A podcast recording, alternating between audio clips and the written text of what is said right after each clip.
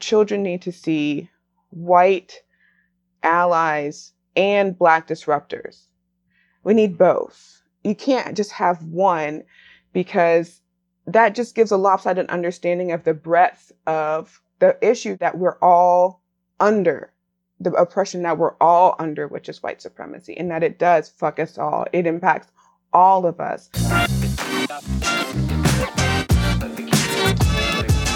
Welcome, fam.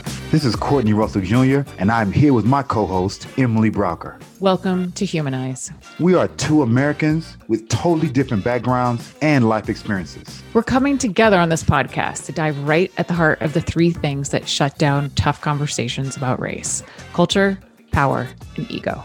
The stories you are about to hear are meant to humanize those deeply involved in social justice. Welcome to the work, y'all. Let's get it.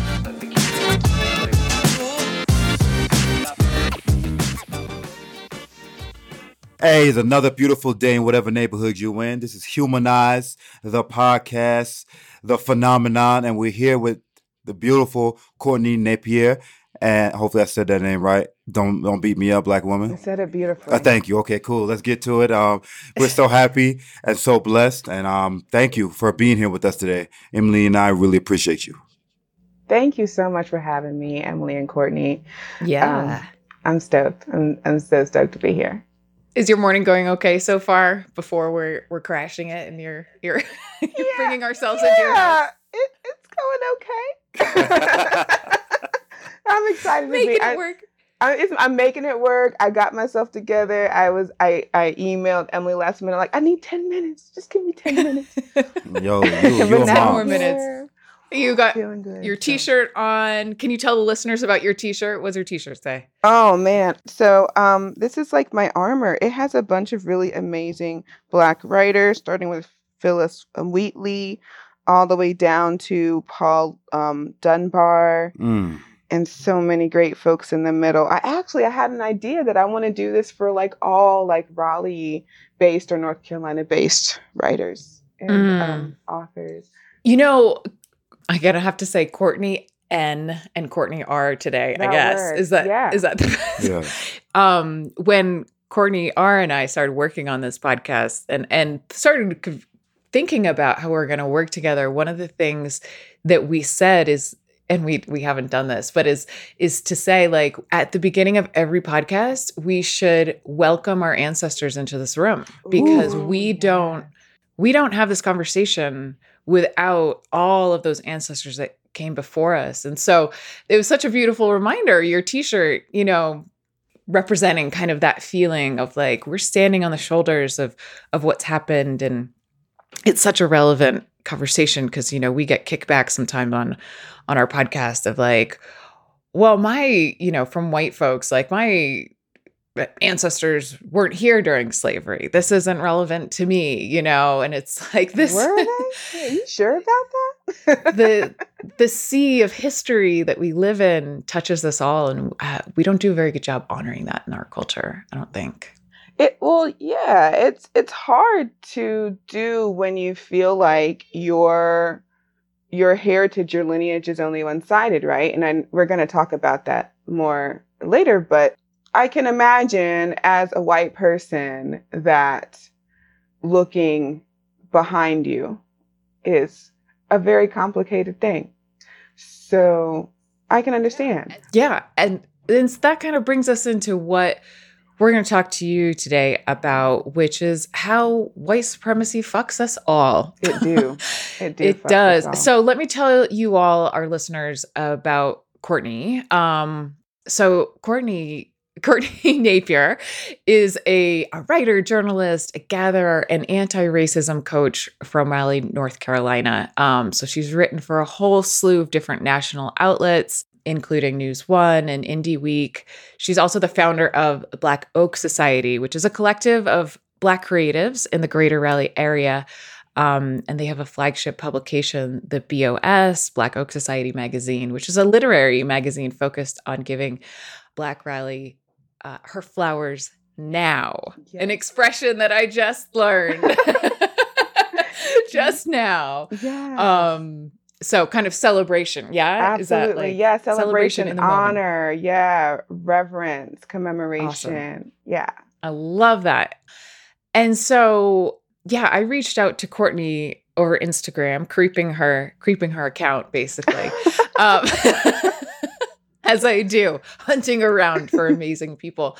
Um, and she has a, a course that she's running, an anti-racism course coming up. She's actually going to be running um, the next session of it on June 25th and 26th. We're going to talk more about that soon. It's called "Know Better, Do Better: The Legacy of White Allyship."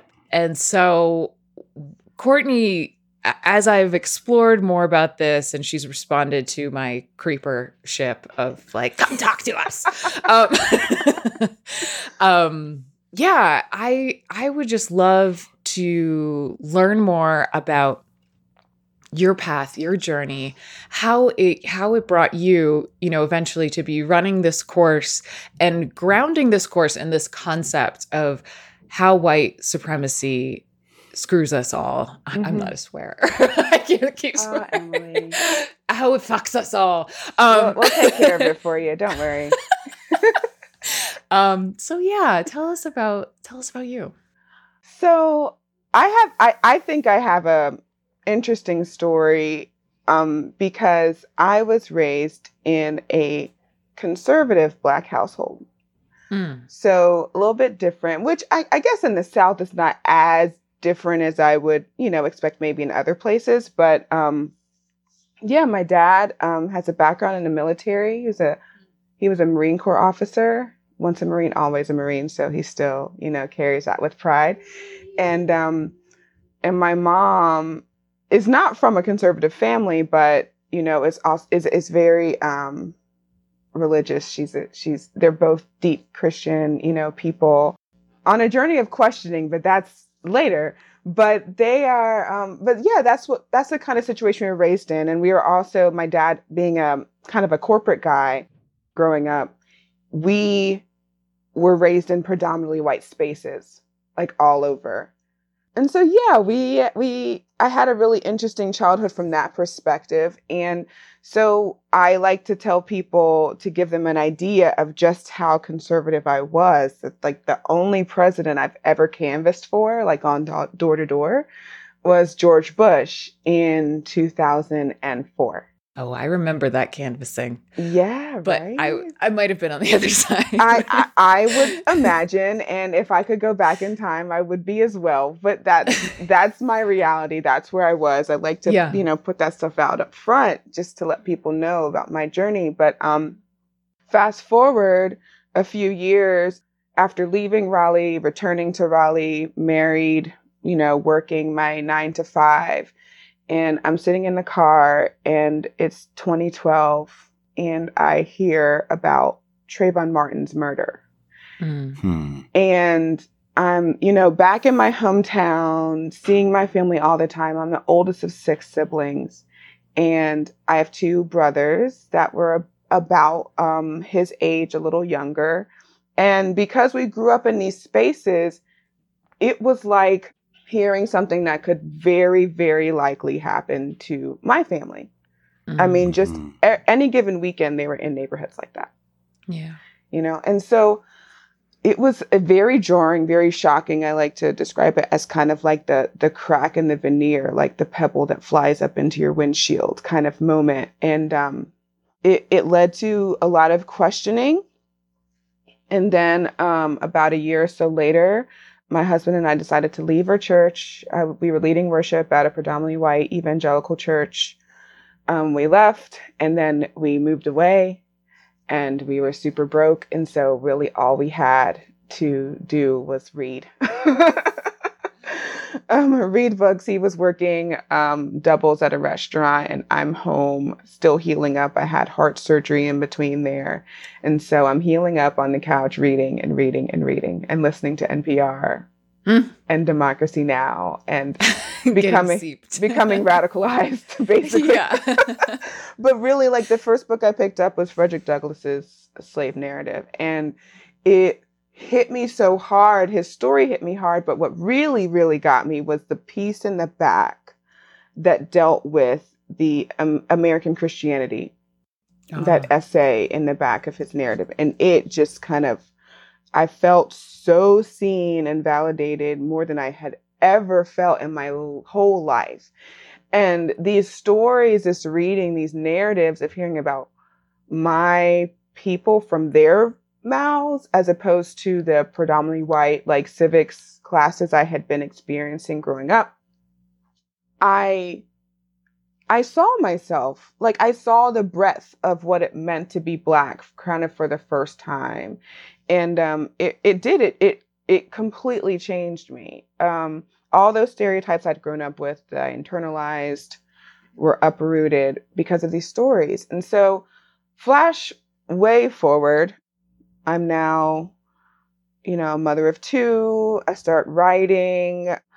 I'm still reading, still, you know, doing all this studying. All this stuff is just so interesting to me. It like also kind of ignited a a, a passion in me for story and narrative and writing, especially Ta-Nehisi Coates' Case for Reparations. Oh my gosh, like that. I was like, a journalist wrote this? Like this is amazing.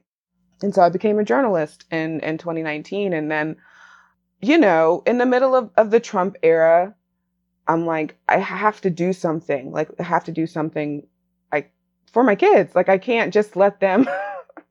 I we this can't be forever. And so I start working with a uh, activist or- organization here in Raleigh. That kind of propels me into my journalism career, actually. And then flash forward, I started anti-racism coaching in 2020 and then um, Daunte Wright was murdered uh, a few months ago. And at that point in my journey, I was just tired of being paralyzed by the violence that had been happening. I don't know if that Mhm. makes sense, but like every time I would Mhm. read the news, it was just It's It- terrifying. it's terrifying. It like I felt like something like literally life in me was leaving. Like it just felt so devastating every single time.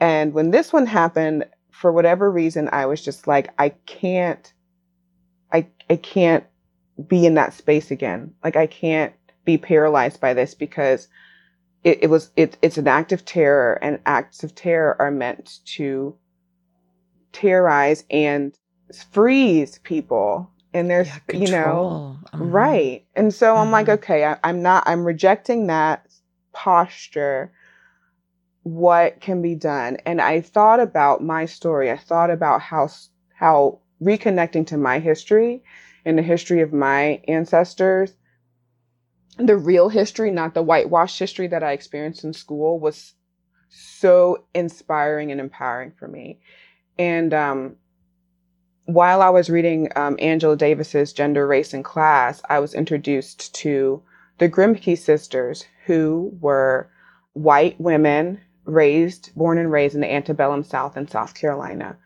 Their father was a slaveholder and a very prominent man in their in their community, and yet they grew up with a detest for slavery and they began speaking out as young women, young white women in the antebellum South from their father's home against slavery. And it shocked me. First of all, I didn't know Angela Davis even like took the time to write about white people. So that was eye opening, especially like, you know, quote unquote, good white people. But then it just made me curious. I'm like, well, how many other Grimke sisters are there out there? Now, the Grimke sisters, I think the oldest one was the one that Ruth Bader Ginsburg quoted saying, just take your knees off our necks or something that was like compellingly relevant Yeah. to Floyd. And so, yeah, very, very interesting story. Oh those- my gosh. Sisters. They yeah. are because Mhm. they're just so fierce. It wasn't like a gentle, it wasn't, you know, a Harriet Beecher Stowe. Yeah, imagine in that story. time. Yeah. It was like, fuck all y'all, this is completely wrong. And they were very full throated to the point where they just got kicked out wherever they went. They got kicked out by the Quakers. They got kicked out by the Presbyterians. They got kicked out by the suffragettes because they were just, they didn't take any shit from anyone. And so I was just so compelled by that. I'm like, I wonder how many white people know about the Grimke sisters. I wonder how many white people know about, you know, um, Rabbi Prinz who spoke at the March for freedom and jobs in 1963, he was a speaker before Martin Luther King. I wonder if anybody knows about him. I hadn't heard about him. And and I realized, yeah, exactly, you don't. And that, you know, I know this was a long explanation, but that No, perfect.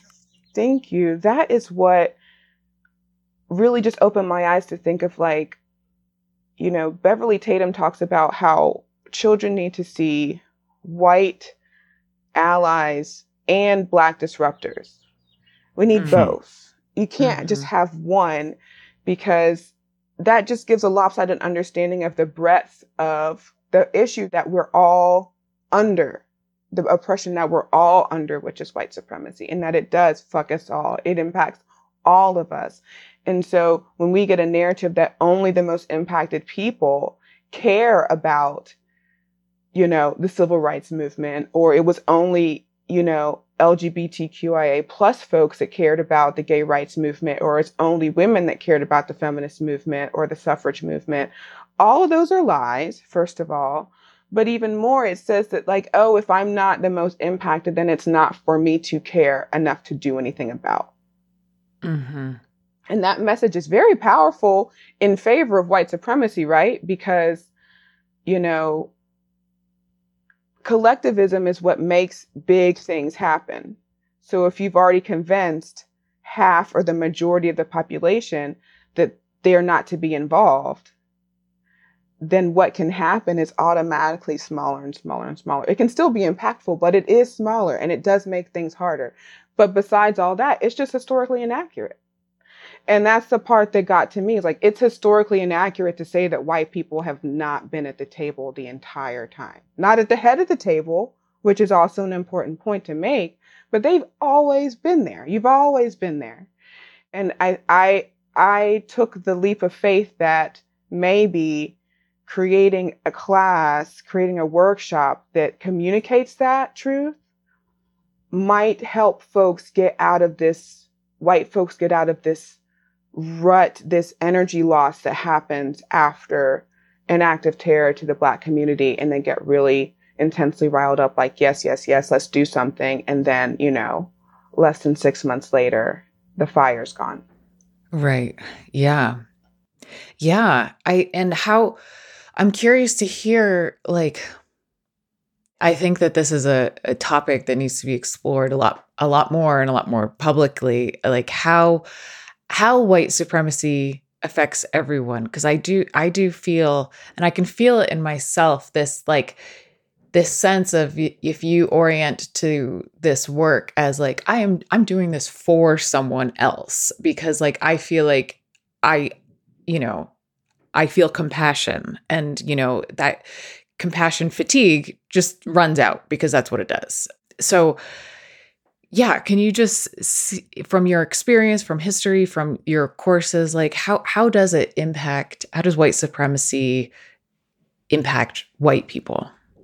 Yeah, well, um, a really interesting thing happened during the last workshop where I like to have a panel of folks that I consider great allies of today, just to kind of talk about their own journeys. Mhm. And so I had two dear friends that were on this panel, and we were kind of talking about, you know, their background and their story a lot like this. And um, one of my friends is um, a lesbian, and the other one is neurodivergent. You know, he's an artist. He's, you know, they're both amazing people. And part of their story was realizing that the white supremacists, you know, structures around them did not have a space for their whole identity. And that's one of the ways that I like to illustrate the, you know, how stifling white supremacy is. It's because in white supremacy, there's only space for whiteness. And so if you're and and and white maleness because that is seen as like the essentially the the purest form of hmm. white supremacy is Being. being a white, cis, wealthy Christian male, Tall.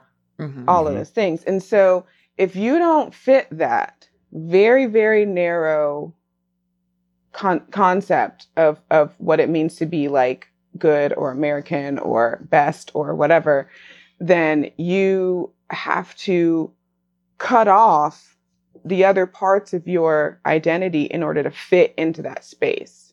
Does that make sense? And so they got that from an early age because we all do, because, you know, kids aren't clueless to what's going on around them. They understand what it takes to fit in. Mm-hmm. And so one of my friends, you know, because her parents were lesbians and the messages that she was receiving was homosexual or queer parents raise bad damaged children you know and part of being bad and damaged is also becoming queer like your queer parents Hmm. then she was like well i'm determined to be a good you know straight kid to in defense of the goodness of my parents Wow.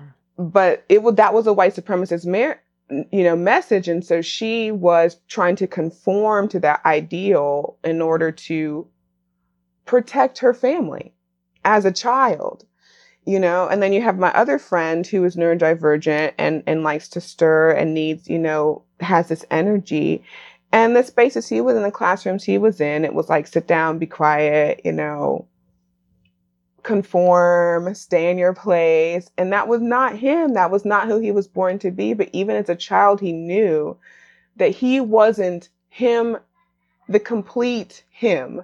His full identity was not welcome. Even as a white little boy, even as a straight white little boy, a straight white little boy with a neurodivergent mind was not welcome. And so he, you know, and so he created this, you know, almost like a defiance. That was his reaction was like, well, screw all of that. Then I'm just going to be myself. You know, this is all bullshit. But I think that's part of it, right? Is that there's not room. It, it's not like, you know, any old white person is okay. you know, Hmm. Mhm. poor white people are a problem. Gay white people are a problem. Now at this point, uh, liberal or leftist white people are a problem always white people who honor and join the fight against white supremacy and for collective liberation have always been a problem. You know, white people who love a person of color is often a problem. And so I, and so I think that's you know, it's not just white supremacy like all white people. Yes, if you have white skin, you do have a set of privileges. But oftentimes that's where it stops. That's where it starts and stops. And so if beneath that skin you are literally anybody else besides white, male, cis, you know, het, rich, Christian, neurotypical, able bodied, there's, you know, then something, you got to give something up Yeah. to join the party. And that's part of how it fucks us all. And there's more, but that's definitely, I think, a big part of it. Mm-hmm. Wow. I'm not gonna lie. I need to. Um, I need for you to sign me up for your course. Um, 'cause I need to be in attendance for that thing because that it sounds it sounds amazing. I appreciate the work you're doing. Um, a lot came up for me as you spoke. You know, um, thinking about comfort, safety. Emily and I uh, speak a lot about unsafe and the, and the the differences between unsafe and uncomfortable and how it's so necessary to be and I mean I could be that could be pushed back obviously, but I think you have to be uncomfortable for freedom to occur. There is never a time where you can just relax, whether you're white or black, and this ties into what you're talking about about white supremacy, fucking everyone. Where you can say, I believe in freedom, I believe in equality. However, I think what's happening over there is not affecting me. So I'm going to not do as much as I can do and be safe. Because playing it safe is probably more destructive than actually being the the whole villain. Because you're you're actually you're you're turning a blind eye to an issue and you're being low key dishonest. You know what I mean? And though I I I I think if you are the person that is out there being the most racist, um, most problematic, at least you are showing individuals exactly who you are, And so people can protect themselves in a sense from you. However, if you are not speaking your truth and hiding from facts and allowing certain things to go on, you're doing in, in, in my opinion, more harm. Uh, and so um, I appreciate that. I appreciate what you're talking about, and also, I think this work that we do has to be selfish. You have to. You, you can't think about it as I'm doing something to help someone else. I'm doing this work to help me. As a civ- as a civil activist myself and an advocate, people always ask me, "Oh, you love the community." Um, I come from this, you know, I come from poverty, and it's less about them and it's more about the redemption and the, the work that I have to do so that I can leave this world a better man that I was when I was here, occupying space and damaging um, my community, you know, and so I believe selfishness is always branded as this horrible thing that you should never do. It goes in any aspect. When you're a businessman, you better be selfish. When you're married, you better be selfish when you're when you're doing DEI work, you have to be selfish because if you're not taking care of you, if you don't have self-love, I don't I can't love someone else in hopes that that the love is going to drip back on me and now all of a sudden I love my community now. You know, and so I I, I really appreciate just just how you're saying it fucks everyone because I think selfish work is purposeful work which will lead to freedom at the end of the day for us all. So so yeah. thank you. Oh my gosh, you said so much there. Okay, so there's definitely a Courtney connection happening because this has been the conversation for the past like 12 hours. Mm-hmm. Mm. Is this idea of self? So I was on the phone with a good, good, good friend, and this is what we were talking about because, okay, this is a moment where Emily just hold on to the reins because I feel like I'm going to bounce around a little bit with this thought because it's very I, new. I'm right here. I'll, um, I'll bring us back. I'll bring us back. so much. So it, it's very new, but um, where to start? So I, I, was on the phone last night with a really good friend, and we were talking about um, a little bit of what we, me and y'all were talking about on Tuesday for our pre-interview when we tapped into this idea of like to the collective yes. Mm. Um, and so, and to kind of give a little bit of background, something that is very much a part of the Black experience is understanding that when we say yes or no to an opportunity or a situation, our yes is oftentimes a reflection of thinking about the people that are coming before us. So, like the future generations, and also thinking about our elders, like making our elders proud. So, it's not just like this individual, I want to do this thing, I don't want to do this thing, I want to be treated this way, I don't want to be treated this way it's more of like, you know, will I come home from this? When you think about like a police stop, you know, like you're being treated like less than human, but will I come, you know, how can I make it home to my family from the situation versus how can I make my ancestors proud based on all the work they did for me to get me here? It's a it's a very and it's a very tense like moment on a regular basis. This is what we're experiencing when we say yes or no. And so we were talking about that. And then she said, but you know what? Like some of these things we really just got to do for ourselves. Like there has to be, there has to be things that we just do for ourselves. And you know, I had a little moment of like internal resistance. Like, does there really? Like, because it does feel good sometimes to do it right. But then I think about all the times where it's like a little bit unnecessary, you know, like a, an opportunity, someone asks you to be on a board or on a panel, or especially when they're asking to do something that's time consuming and for free. yeah. But you're like, oh, but you know, maybe I'll make um I'll make some room for the next black person behind me if I say yes to this it's like, but uh, the the black person shouldn't be there if they want them to do stuff for free, you know, or if they if they're if this is a kind of an inconsequential decision or something like that. And so sometimes we do have to think about like, is this really going to serve me? Is this is you know have that selfish moment like you were talking about, Courtney? And and so um, on that, I was talking to my husband because I love Audre Lorde. Audre Lorde is, I think, one of the ancestors on my shirt right now. And I don't know if you all have read her essay on the erotic, understanding the power of the erotic, the power of pleasure. And she talks about how, you know, white supremacy has constricted our idea of pleasure and idea of the erotic to something sexual. But Mhm. it's so much more than that. It's like another sense. It's like another way of commu- like understanding the world around us. Like it's a, another way to make a decision. And I'm like, hmm. Well, I'm and and my husband had explained something to me and he used the word pleasure in it saying this expert was talking about like how this generation is like pleasure driven. The the z generation is pleasure driven. But his connotation this expert's connotation of pleasure was negative. And so i'm listening to my husband explain this to me and i'm like i don't understand what you're talking about because it's because in my paradigm has already shifted to the Audre Lorde, like pleasure is a positive thing. It's like an important aspect of life.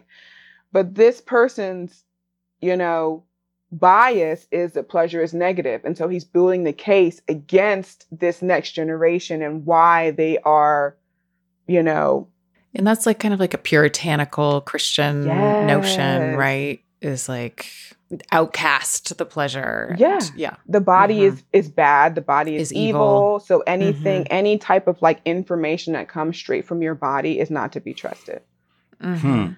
but Mhm.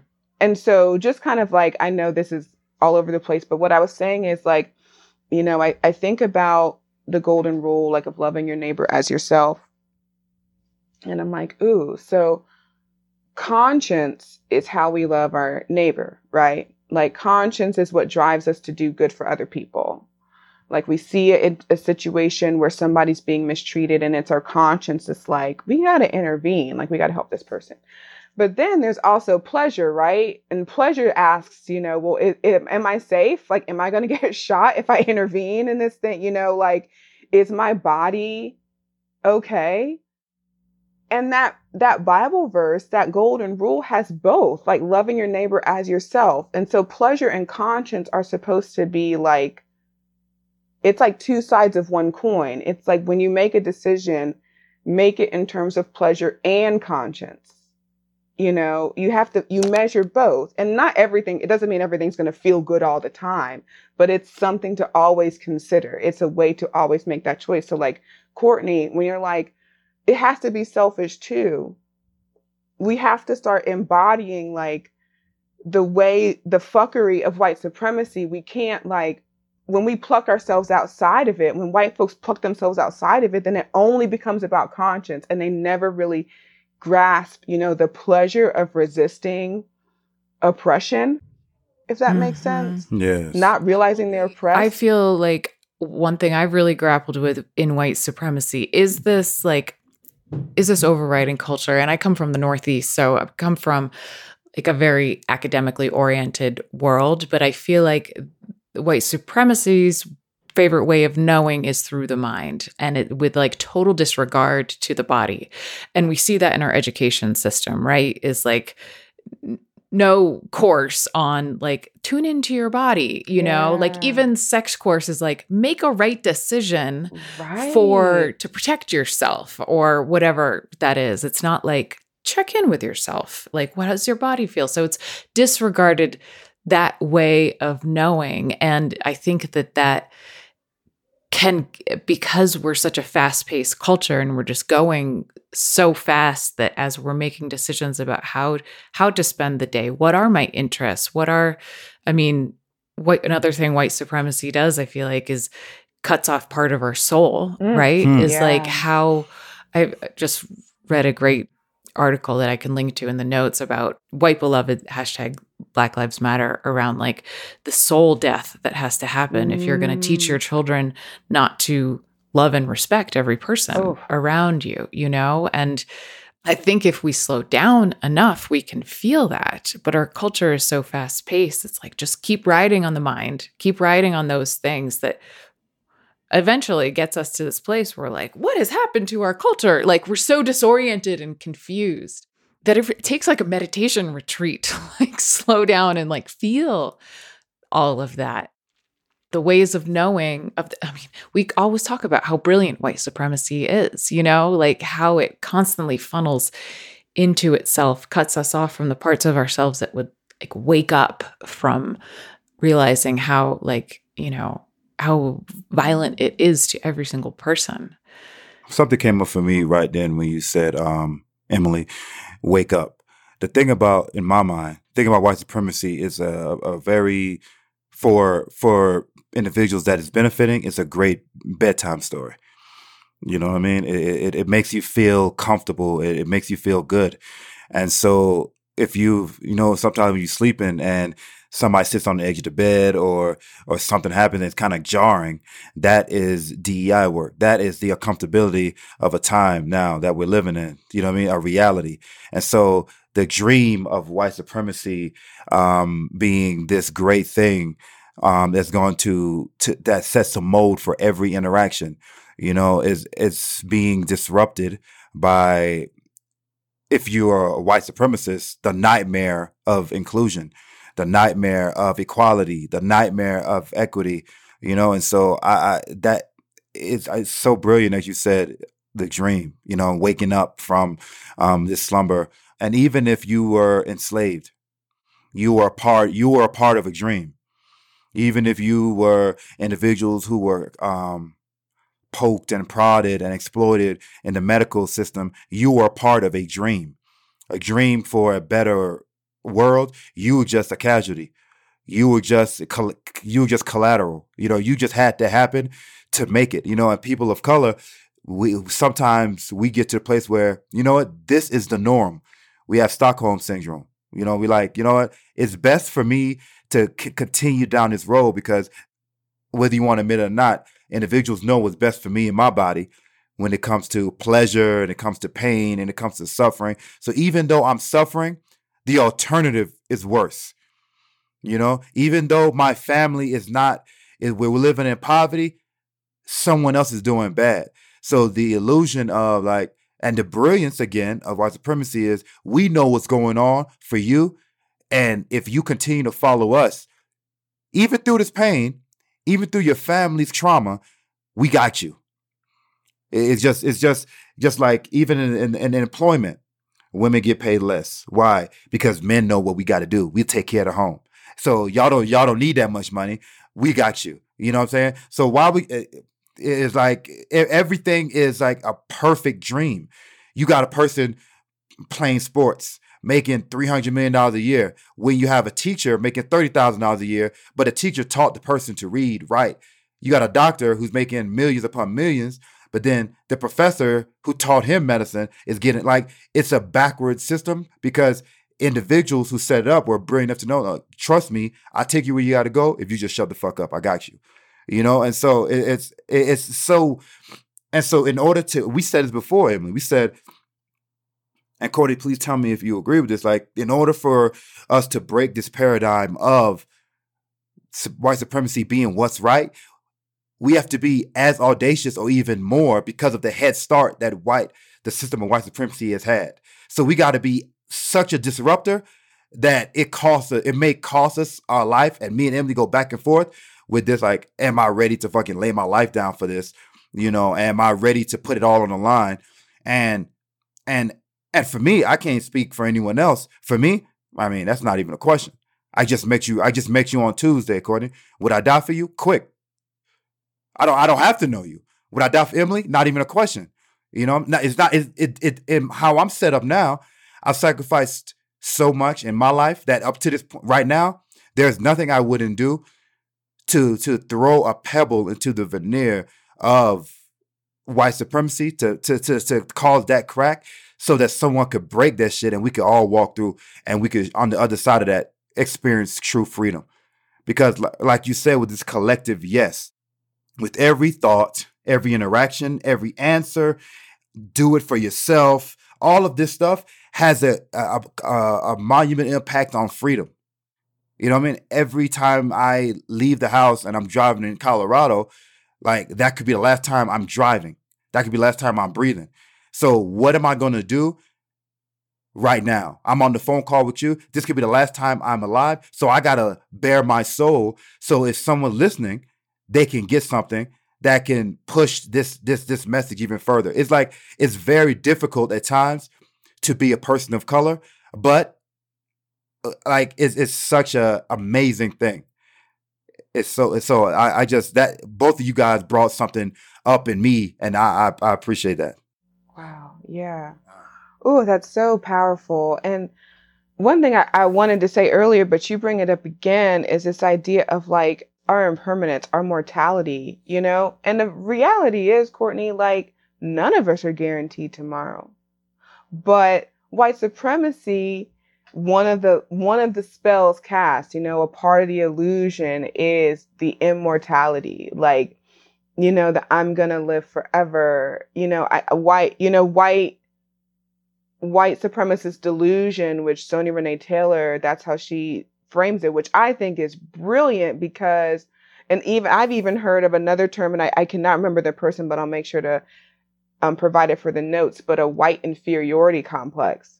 Uh huh. I've heard of that kicked around too. Yeah, mm-hmm. but this whole idea of like this delusion, right? This like unhinged dream, as you're saying, and part of that is this idea of safety, right? That your white skin provides you with a a, a, a bodily protection above that of other people. And, you know, part of that is created. You know, you think of anything from police violence to black and brown people oftentimes being sent on the front lines of, of wars as opposed to, you know, being able to come up the ranks and be, you know, more office cushy positions to, I mean, there's so many, uh, you think of like healthcare. I mean, all these ways in which the, this, this structure has created safety for one group over another, but there's still but now, but yet we are still, the reality is that now the, the most recent numbers show that, that white men are, are dying at a younger age than, you know, than they ever have. Yeah. And so there's still this idea of the, the illusion of safety. And, um, Sonya Renee Taylor actually talked about this like a week ago on her IG that, you know, safety is a construct. Dr. Rosales um, Meza talks about this as well, that safety is is an illusion, is like a white supremacist illusion. Like we create, you know, based on our own decisions, we can navigate the world as best we can, but things happen. You know, people get sick. Like I just lost my cousin a few months ago. She was 36 years old. The four year old son. You know, no. like she was diagnosed with cancer in June. She was gone in March. It's oh god. It's mm-hmm. just like, and that for me was like probably coupled with what happened with Daunte Wright, which is like I don't, like you said, I don't know how long. I don't even have to put my body in front of, you know, a row of cops to put myself in harm's way. Exactly. Life is just harmful. you know, life is hard. Life is difficult for everyone. White supremacist delusion convinces white folks that life ought to be less hard for some and more hard for others. And that is not the natural way of life. Life is hard for everybody. None of us are guaranteed. And so we, you know, and so one thing I love about blackness and black culture is that, you know, that's an undeniable truth for us. And so I believe what we produce what we create who we are you know our our laughter our music our yeah. our words our books our you know the way we love is just so amplified because we're like actually living you know when you're when you're in touch with that it's impermanent you live because you're like this is i gotta hold on to it yeah. and I, I feel like i you know i live in Boulder here, and there's a very strong Buddhist community here. Um, and I think, you know, for myself, one of the reasons that I was drawn to Buddhism is because it is so in touch with impermanence. That is the core teaching of impermanence. I mean, they do they do sky burials in Tibet, you know, where they take the the body and they chop it up and they watch as vultures come and eat the body as like a core reminder of impermanence and i think that there's a refreshingness um, after you get past the darkness the, because it's so jarring you know here in, in our culture we put people in boxes and we don't look at the dead body and we tuck them away you know it's very like nothing to remind us that this is this is a short-lived thing but i think that a lot of people are drawn to buddhism because it is such like oh right the illusion can be lifted right? We we die. This is you know this is the inevitable. And when we get in touch with our humanity we become alive naturally naturally. Yeah. I Yeah. I, I really think that um culture cr- is created by pain suffering poverty all of the things that are supposed to to take you and our to a place ironically create something that can be is joyful is celebrated. Um, the whole poc culture is created via resistance by resilience through longevity. Like uh, we just recently spoke on this like why are we still here? You know why are people of color still here? You know um, and so when um, a question was asked and i want to ask you courtney this do you think there's such thing as white culture like do you think that uh, as as like if- a separate uh, thing from white supremacy culture? as a, ye- yes just a white person said i see y'all got black culture. I should have white culture. What do you think about that? Like what is white culture? I think that's a really interesting question. First of all, I I want to um culture is shaped by those things, but I think it doesn't have to be. And Mm-mm. it doesn't have to be because I believe there is white culture, right? Like um I was talking with a friend and she was like I'm challenging my my concept of time. You know, this is a black friend. She's like because I know that, you know, timeliness is a tenet to at least American culture, but it is not, you know, it's not everywhere. you know, everyone does not treat time the way Americans treat time. And everyone doesn't, and then when you take it apart even further, white Americans specifically have a way to deal with time that, you know, Mexican Americans, A- you know, Asian Americans, Black Americans, we are not dealing with time in this way. And, and so north and south is really different too North and South is very, Very very different. different. Very Yeah. different. And so there is white culture, but every time, every time we try to point it out, it pisses people off. They're like, that's not white culture, that's everybody. And it's like, so how can you have both? You can't be like, I want to have my culture. And then we tell you what your culture is, and you're like, that's racist. That's how everybody thinks. But it's not. And that's white supremacist delusion, right? It's like, you know, you think that what you do is universal, right but it literally is not. I mean, were, were you? No, it was um a couple days ago. Someone was talking about the idea of mistakes and and failing in mistakes, right? And and um told a story about an interaction that a professor of theirs had with a indigenous chief. Um, this is all happening in Canada, and so when the person talked about mistakes, the indigenous chief said, "We don't have a word for that in our language. The word mistake doesn't exist in our language. Like the closest thing to it is learning. So we would Mm, say so beautiful you had a learning, you know, you made a learning. And so the idea of failure, the idea of mistake, perfectionism, that's all white culture. That doesn't exist in a lot of other spaces and cultures. And or one step further, it might begin to exist after an interaction with white culture.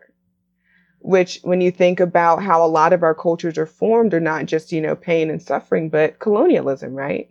And so foods and, and fabrics and plants and behaviors, practices collide and create, you know, culture. And so it's um not I, I don't even want to necessarily say bad or good all the time except when you take a step back and think like is this actually serving me again from a selfish perspective like is this worth carrying around Hmm. Yeah, you know? and and the question of culture is off, always like how are you how are you pressing this on other people? How are you making a demand that in order for another person to have access to whatever resources you have, which is power, do you have to conform and assimilate? Which is, you know, anytime two cultures interact, that's going to be the question and the negotiation.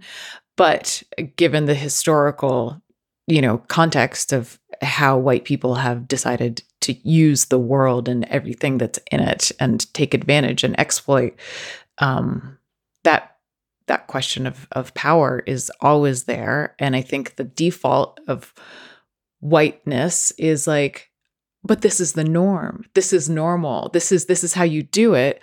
Let me teach you how to do it so you can be professional. Let me teach you how to do it so you can do this thing. And that's that has to be disrupted so that we can ask that question is this serving me? I can tell you perfectionism is not serving me. Right. Like we we've talked a lot today about the nervous system i feel like you know from the tension that you're the feeling about making different decisions to like how do i stay safe? How do i how do i create an illusion so that i can feel like i'm staying safe? And but then the mechanism is not something that feels good you know hyper individualism perfectionism all of these like tenets of of white supremacy. It doesn't serve me. Yeah. I think of pants. Pants. Pants?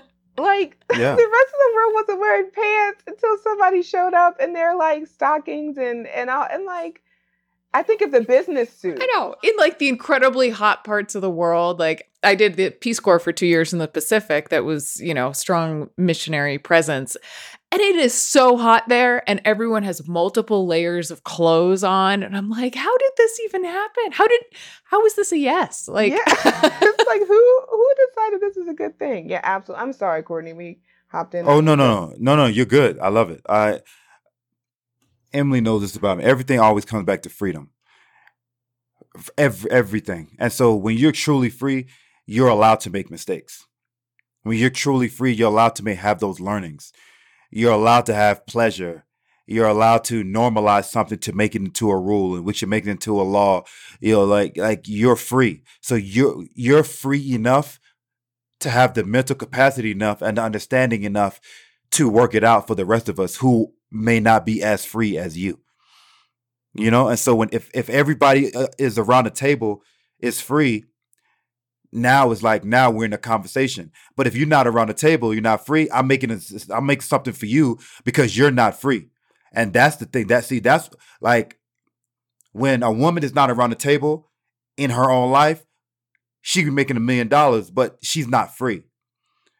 Because you would rather I would rather I can't say of anyone else I would rather make fifteen dollars an hour and have autonomy over my own life versus making three hundred million dollars a year and have to answer to someone else for how I can spend that, how I can dress, how I can what I can say. But it's like those that's when you get into the world of freedom. And so as an entrepreneur versus a businessman, you know, those are two different paradigms of freedom. You know? You know, and so as an entrepreneur, you get to say, because I'm not 100 percent I'm not there yet. You know, I'm I'm I'm I'm walking down the road to entrepreneurship, but I'm still a businessman because I got to wake up and make moves. But when you're truly an entrepreneur, you can sleep, go on your yacht, be in your robe, and your lifestyle that you've created does not stop. And so if we if we correlate that to DEI work, how can we be free if everyone that is involved in freedom is not around the table? Whether you are enslaved, whether you are part of the white supremacist system, whether you are, are the oppressed, if you're not around the table, you're not truly working for freedom. You are superimposing your thoughts, ideals, morals, values on someone, which is further suppressing them, even if you feel as though you care about that person. This is why you have to be selfish with freedom. Yeah. Mm. Mhm. I Because I- if yeah. you if you take I'm sorry, if you take it in yourself and you say, I love freedom, I need to be truly free, so let me love myself. Courtney, what do you think about that? That means Courtney's around the table. Emily, how do you feel about Emily's around the table? How can I say that I want to respect women, but there's no women around the table?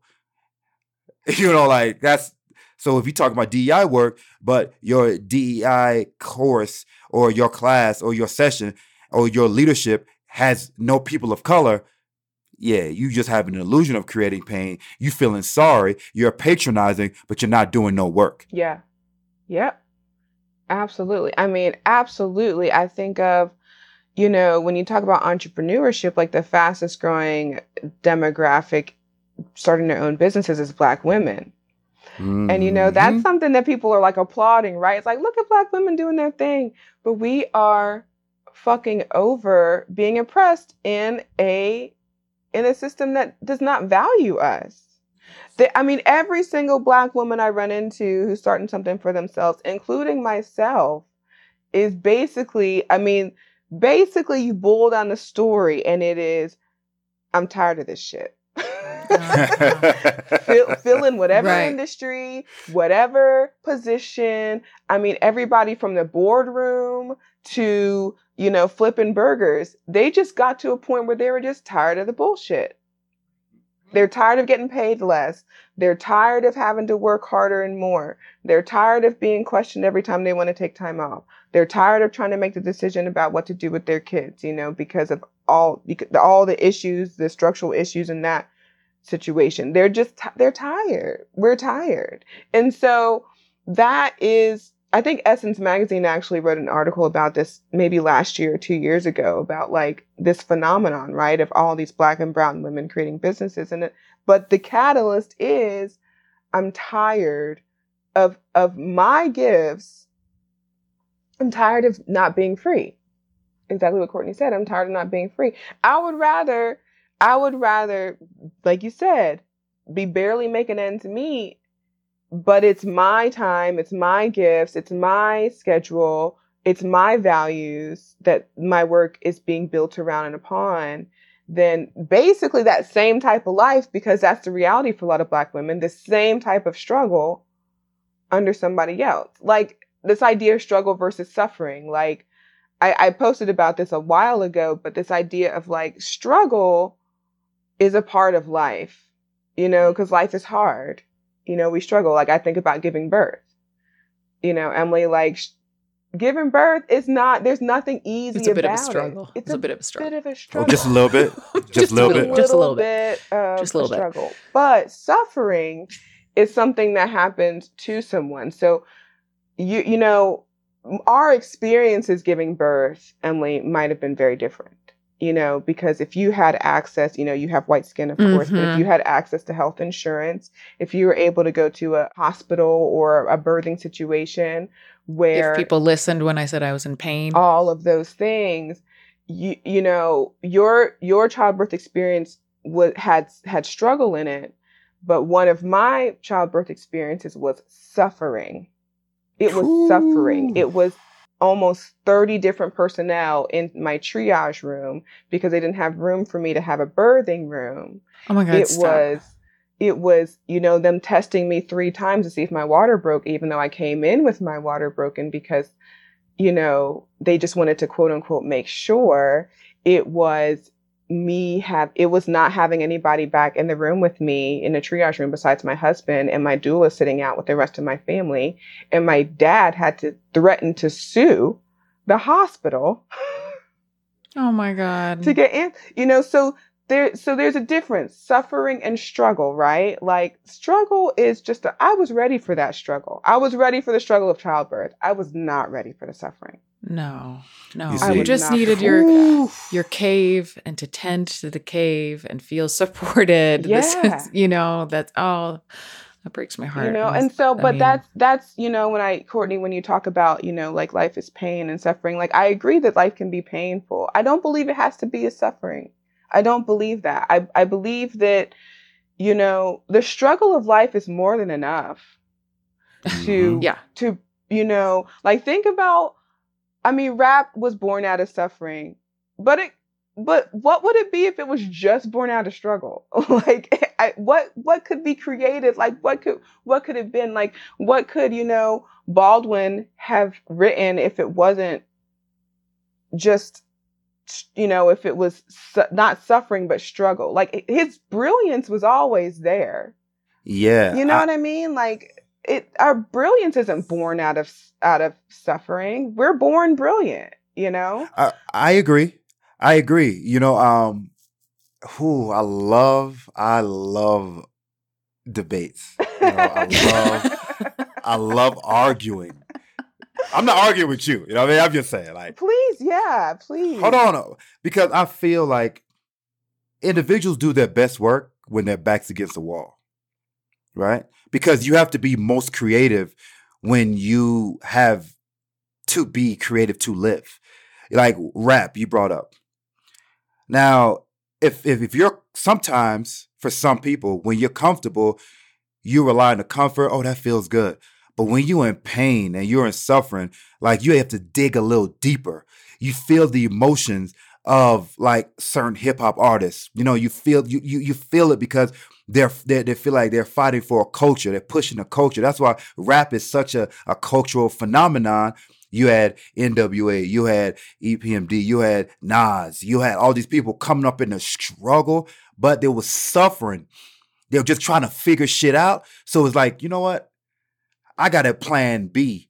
So if this rap shit don't work out, I can cool. That may take a little off of like Nas really reading a little harder to to to to, to because you got a plan B, you can fall back on some shit, you know? But if all you got is hip hop and your mama over there or your your brother sister locked up and you trying to figure out how to pay the rent, you may read a couple more books. So cause you this rap shit's gonna be the vehicle for you to make some money. So you like, all right, cool, I gotta do it. So that suffering may may may may give you a little more uh like to go out there and get uh I I I can't go to sleep right now. I need two more hours to come with these lyrics. Like NWA was coming through a time where like the, the police brutality was on all time high. They was suffering. So they they pushed it a little harder versus if crime, if they lived in the suburbs and it was all some cool, if they were the Beatles. You know what I mean? Like, yeah, it- it- it's a different, it's a different, that's what I'm saying. So I agree with you, but it's a caveat to that. Like, I don't know, it's thinking back in my life, if hopelessness wasn't a part of my story, if I wouldn't be this passionate and this this warrior like about people in poverty. Right. I Because you. I you see because I experienced it firsthand, like living in my car, sleeping, throwing on a white coat, looking out the window at crackheads and like like dudes tying off and like, yo, I'm fighting for those people. So now I gotta go in there, long hair, Jordans on, just like I'm playing ball, out diagnosing. I gotta play, nah, that diagnosis is wrong because my man in the street needs me to show up. So right now I gotta be a better doctor than you. My fault. Sorry, not sorry about how I'm about to show you up right now because my people are uncomfortable. You know, so I went in there with a different type of tenacity and anger, you know, and I didn't know how to harness that, you know what I mean? So as I learned, I learned to do it in love and different way. But when I first came in, like I was an angry doctor. Like if it was for the patients, I was all in how you doing, ma'am? Let's talk. But to my colleagues, when you talking some crazy shit about like, look, your situation. If I was your OB, I'm like, yo, if you don't bring this this, this woman's husband in here, the, the father, the doula, bring that's that's she needs or what she needs to get through. Her water's broke. You're not pregnant. She is. Like, patients need that. The the exploitation that happened with healthcare is real.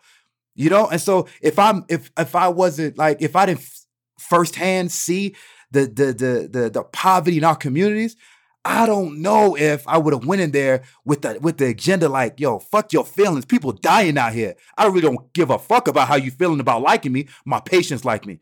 Mm. That's who I want to like me. Yeah. So, yes. I I mean, I absolutely agree with you. I think, you know, we with the hand we've been dealt, you know, like what the majority of us have been able to do with that is so it's just so intensely powerful. Like that's something that just still boggles my mind about us collectively us is like you know it's like you said like we're still here but we are like, so there is a white culture going back to that there is a white culture but what is it america's culture is black does that make you know what i mean And- Talk about that shit, player.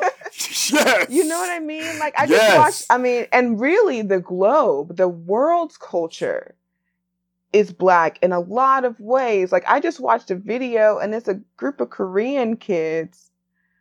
They wrote this song called DNA, and it is ripping. off. It is ripping off Kendrick Lamar. Like it is. But they're talking. About, it's fun. This is a Black Twitter moment because they're talking about their pride and their Korean heritage, but they look like they went into like an AND1 store and just bought everything on the shelf. I mean, they got they have braids. Some of these kids have textured their hair to the point where it looks like they have afros. They are like baggy pants, Jordans, and they're talking about how much they love being Korean. And it's just like, wow, this is complex. Yeah, I knew. You yeah, know? yeah, yeah. even the story, honestly, I mean, this is a, a kind of a little bit of a tangent. I won't go long, but even the story of Korean fried chicken is a really interesting story. I'll find the article for you, but it was essentially black soldiers, troops during um, the Korean War in World War II. A lot, some of them stayed and and um, created like chicken chicken restaurants, like soul food restaurants in Korea. Like Woo. You know, it wasn't a part of Korean culture to fry and fry a piece of chicken and cover it with sauce until black, you know, black soldiers were there during the war. They decided to say to set up shop, and they're like, "Shit, this is good." Like, Yeah. you're like your fried chicken and my, you know, XO sauce or whatever. Not XO, that's Chinese, but um, but our like Korean barbecue sauce, that's a good combo. That's the birth of that chick, you know, that the Korean fried chicken. It is, Wow. and so our culture is global. Like what we've been able to make, it's like a combustion engine or something. It's like you pour like all this heat and like and and the engine of our of our what we what we see is great, like great art, great music. You know, a lot of that is born out of the black experience. I, I and it still just boggles my mind how that happened. But I do also believe, Courtney, when you because you said something very specific. You said when I first kind of came in, I came in angry, and I had to learn. I had to. I want to venture to say heal, right? yes, agreed. You know, you had to heal because you couldn't just come out of, you couldn't really necessarily work out of that suffering forever. The suffering No. is going to happen around you. You can't, you, there's, you, you know, you are fighting against that, but that's going to take time. But what you do have complete control over is, is the internal, you know, Yeah. what's I couldn't work with. I, I I couldn't work with Emily if I was still, you know, like that, you know, because I was I was angry, you know, um, because I was in pain. So you're right, hundred percent. Yeah, so there is an element where like we the healing, like healed black people, healed black people, it hits different. Mm-hmm. It does. Oh man, so so this conversation is the first piece of your course. I mean, so, such an important, such an important. I think this is like I, I somewhere in your writing you wrote like that white people have to feel this in their bones, right? They have to come in contact with what white supremacy culture does to everyone and and i think part of the conversation is like the beauty of of starting to see other cultures starting to see you know to learn like there are paradigms where mistakes and perfectionism don't exist like this where it isn't either or thinking. There's nuance and there's holding of nuance and then there's a respect for elders. I mean there's so much beauty in in kind of breaking apart that illusion that has been so dominant for 500 600 however many years so I, as we wrap up i just want to just ask you for a second to like speak about your course um you know where it goes from this conversation and then um you know how people can find you and and and sign up Yeah, absolutely. Um, so Know Better, Do Better, the legacy of white allyship. The workshop is happening on June 25th and 26th. It is essentially six 45 minute sessions over two days. And and we do we go we go into how white supremacy fucks us all of course. We kind of lay that foundation. And then from there we do talk about you know white identifying disruptors. And we talk about that table that you were talking about that you know that white folks have been always um disturbed by disturbed by oppression. They've they've experienced oppression been a, they've definitely been disturbed by um, oppression especially of their black siblings and have have done something about it. And so we're going to talk about that what that looks like. Um, some additions this time around though is we're going to look at where white allyship goes wrong. We're going to look at a couple examples of folks who who um, tried and failed we're going to learn from their experience. We're going to learn from their lives. Um, and we're also, I'm bringing in my incredible friend, Kay Thomas, and um, who is a trauma therapist. And they're going to talk about the inter- intersection of neurobiology, of trauma, and allyship, and how, for white folks in particular, how do you get past, or how do you kind of heal, begin to heal from your own traumas and understanding how your traumas interact with black folks that come into your life and and you know when they attempt to course correct when they when they come in and you know that whole white tears phenomenon like we're really going to break that down and talk about what that actually is because a lot of people are like oh well it's just you know it's manipulative. And from a from a trauma informed background not always not always. And so we're going to talk about that. And we're also going to create affirmations from learning about white identifying allies, learning from their lives so folks can walk away with some things to kind of speak over their lives and, and, and their journeys to help them become the type of ally they want to be. We're going to kind of just hit it from every angle we can over those two days. It's going to be a little bit intense, I think, but also I try to make it very enjoyable because I feel like creating that that positive, enjoyable atmosphere is what helps people really kind of open up, become vulnerable, yes, and learn and really internalize the information. So um, you can find us, um, you can find me at um, CourtneyNapier.com. Um, anything about Black Oak Society at Black, uh, blackoaksociety.com. The Eventbrite page for the Know Better, Do Better is um, Better, Do Better Workshop eventbrite.com. It's also on my social media, my um, Instagram, yeah, which is at Courtney.has.words.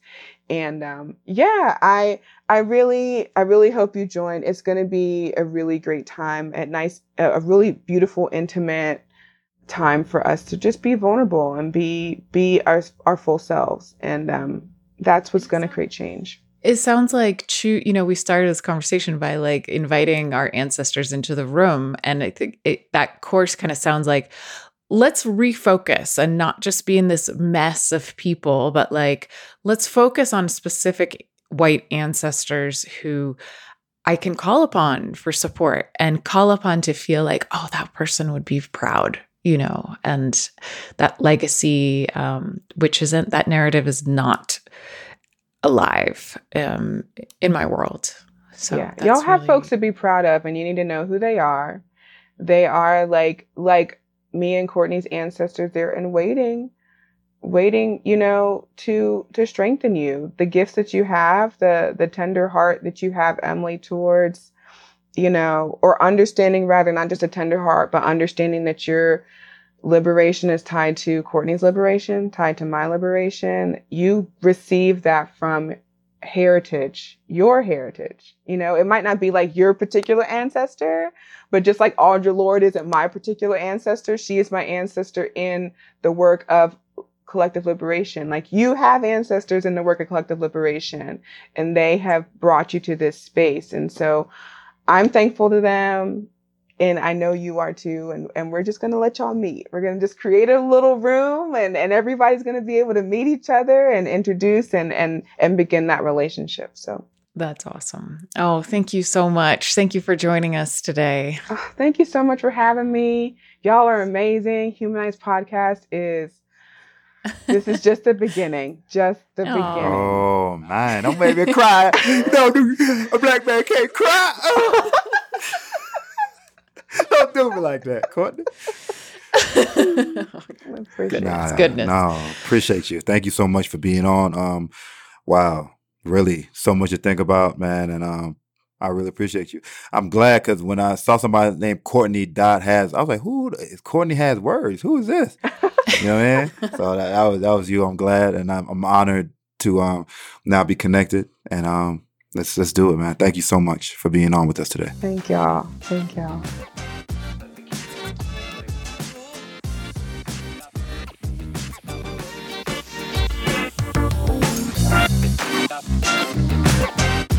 Thanks for joining us on this episode of Humanize. Please remember to like and subscribe to our podcast so you don't miss an episode. Join us on Instagram or Facebook to continue this conversation at the Humanize Podcast. Let us know if you want to learn more about the professional trainings we offer. And of course, tune in next time as we continue the work.